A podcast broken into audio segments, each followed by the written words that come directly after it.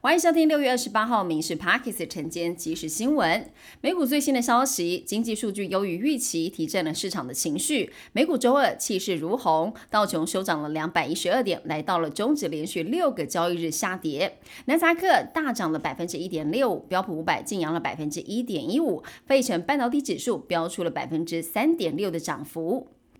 美国副国务卿雪曼今天跟中国新任驻美大使谢峰通话。美国国务院在声明当中表示，双方谈论美中之间优先事项以及一系列全球的议题，也包括了中国外长秦刚何时访美，但具体的日期还没有定案。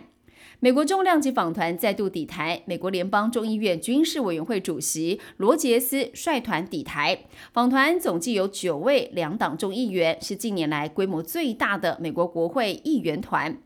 蔡英文总统今天将会在总统府来接见。美国在台协会表示，代表团将跟台湾来讨论美台关系、区域安全、贸易以及投资相关的重要议题。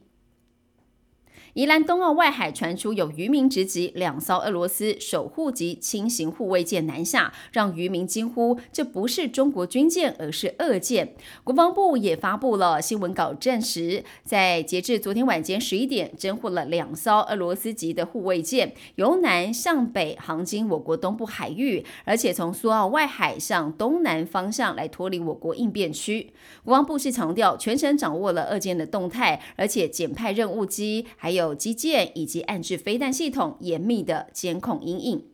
今年汉光三十九号演习实兵操演，首度在桃机操练反空降科目。操演日期预定是七月二十六号，每次管制空域在一个小时之内，实际操演大约是三十到四十分钟。由于正值暑假出国旅游旺季，操演期间影响旅客大约是四千人。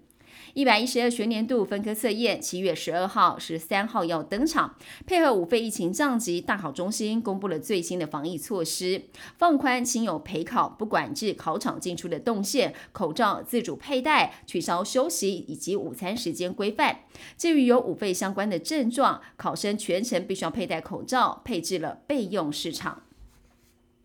南台湾登革热拉警报，过去一周全国一口气新增了五十五例登革热案例，其中五十四个个案都是在台南，高雄也出现了首例本土病例，有台南东区活动史，评估台南、高雄、屏东传染风险高，台南今年已经累积了七十一例，是二零一七年来同期来最高的。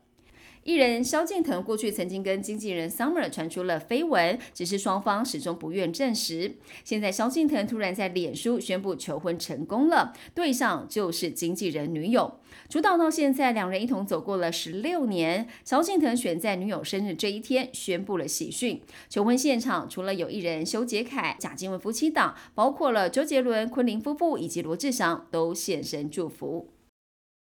天气方面，南方水汽增多，各地云量增加。南部及华东地区不定时会有局部短暂阵雨，其他地区大致是晴朗。午后西半部地区跟各地山区会有雷阵雨出现，各地山区跟南部地区会有大雨发生。温度的部分，西半部及宜兰高温三十二到三十五度，华东高温三十一度。以上新闻由民事新闻部制作，感谢您收听。更多新闻内容锁定下午五点半《民事 Parkes 晚间即时新闻》。